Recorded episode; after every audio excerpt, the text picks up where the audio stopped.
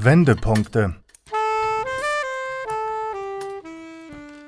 Herzlich willkommen bei den Wendepunkten. Ich darf mich heute mit Christoph unterhalten. Magst du dich kurz vorstellen? Ja, ich bin Christoph aus Wien, bin 28 Jahre alt und eine der Corona-Konsequenzen für mich war tatsächlich die Entscheidung auszuwandern. Wie bist du auf Georgien gekommen? Ich habe mich dann informiert, sozusagen, okay, raus aus der EU, wo könnte man hingehen? Da war für mich mal ganz wichtig, es darf nicht kälter sein als Österreich und es sollte auch nicht allzu weit weg sein. Also ich arbeite in der IT und da ist es dann schon angenehm, wenn man sich grob in derselben Zeitzone aufhält. Es sollte auch einigermaßen gut erreichbar sein mit Flugzeug, also damit das nicht quasi eine gefüllte Weltreise ist und damit äh, ist schon mal Asien, alles rund um Südamerika schon mal weggefallen. Ja.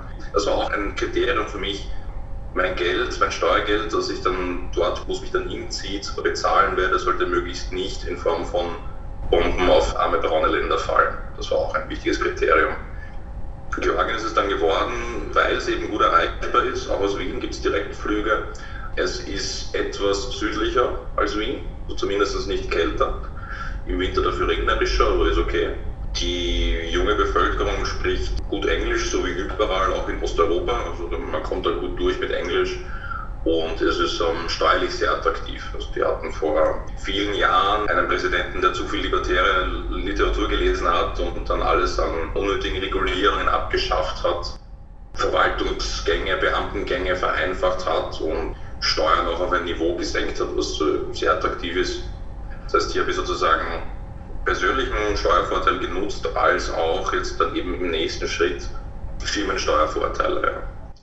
Inwiefern hat letztlich Corona dazu beigetragen, dass du ausgewandert bist?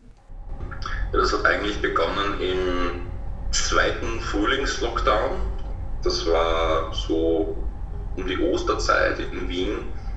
Ich habe zu einem Zeitpunkt noch weniger als sonst die Medien verfolgt, wollte von nichts hören, nichts wissen. Und dann habe ich eben erfahren, ich glaube vier, fünf Tage vor diesem Lockdown, dass eben noch wieder ein Lockdown kommt. Und ich war so sicher nicht mit mir. Ich habe damals noch auf der Fachhochschule studiert und war dann einfach am 30., 31. im Flieger nach Tansania und war dann einen Monat dort.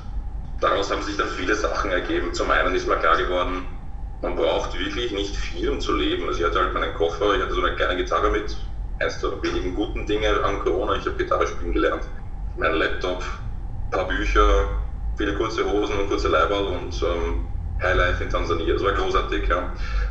Ich habe auch nochmal gelernt, dass ich eigentlich überall Fuß fassen kann, dass neue Leute kennenlernen kein großes Problem ist. Und besonders einschneidend war dann sozusagen eine Bekanntschaft, die ich dort gemacht habe mit einem Bitcoiner, der tatsächlich sozusagen meine, ich sag mal, restdemokratischen Glaubenssätze nochmal ein bisschen gechallenged hat. Ja. Ich habe bis dato Minimalstaatler sozusagen, ja, Demokratie macht Sinn, wir haben so die falschen Anreize, aber wir haben halt kein besseres System und wir brauchen halt einen territorialen Monopolisten, der diese ganzen Dinge regelt, wie Polizei, wie Straßenbau, wie Städteplanung etc. Und das hat er so ein bisschen gechallenged und dann bin ich halt so ins, ins Rabbit Hole gefallen und habe dann angefangen, mich damit zu beschäftigen.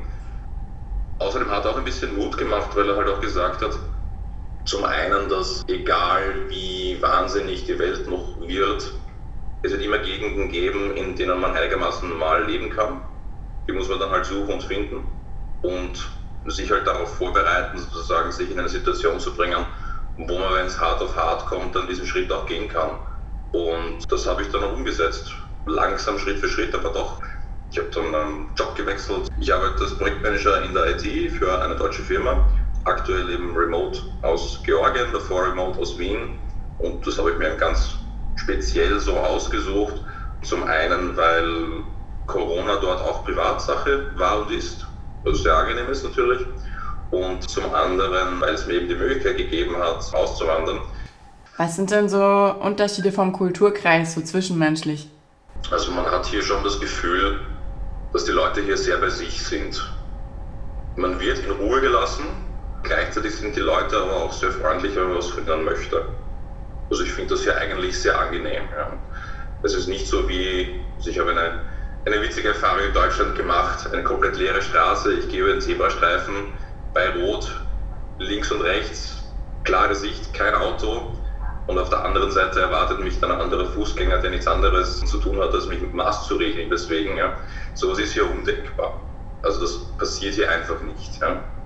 Am besten kann ich es formulieren mit wirklich, die Leute sind bei sich, die kümmern sich um ihren eigenen Kram. Und das ist halt was, was man besonders in den letzten zwei, drei Jahren im, ich sage jetzt mal, Mitteleuropa äh, zu schätzen gelernt hat. Das wäre meine nächste Frage gewesen. Wie ist man denn in Georgien mit Corona umgegangen? Am Anfang auch recht hart, wobei die Härte da von der Regierung ausging. Also von dem, was ich gehört habe mit den Leuten, die auch hier waren, ist, dass sich die Leute damit jetzt nicht so sehr damit auseinandergesetzt haben wie wir. Man sieht jetzt immer noch Leute mit Masken rumlaufen, aber auch hier gilt, das ist dein eigenes Ding. Das interessiert niemanden und es zwingt dich niemand dazu.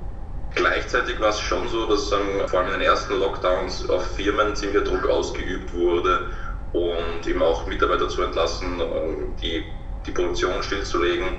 Und das äh, hat dann auch zu einem gewissen großen wirtschaftlichen Nachteilen für große Teile der Bevölkerung geführt. Auf der Habenseite, dadurch, dass es eben keine Hilfen gab, wurde auch kein Geld gedruckt.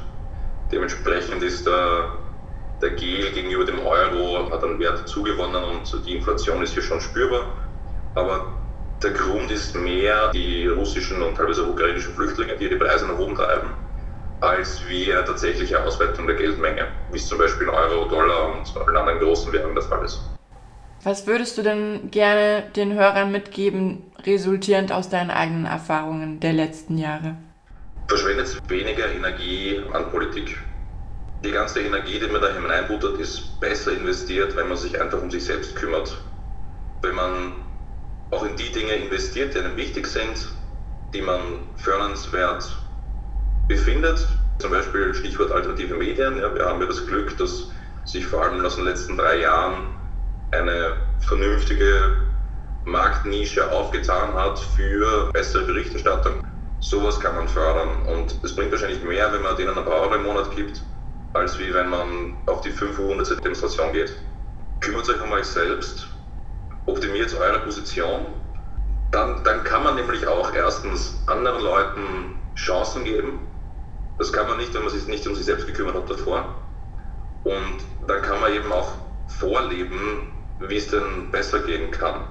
Eine der Phrasen, die mich in den letzten zwei Jahren immer wieder geparkt und beschäftigt hat, ist Go where you're treated best nutze den Marktmechanismus der Länder aus. Ja. Es gibt innerhalb der EU weniger, aber außerhalb der EU Konkurrenzkampf zwischen Ländern und unkompetente Leute.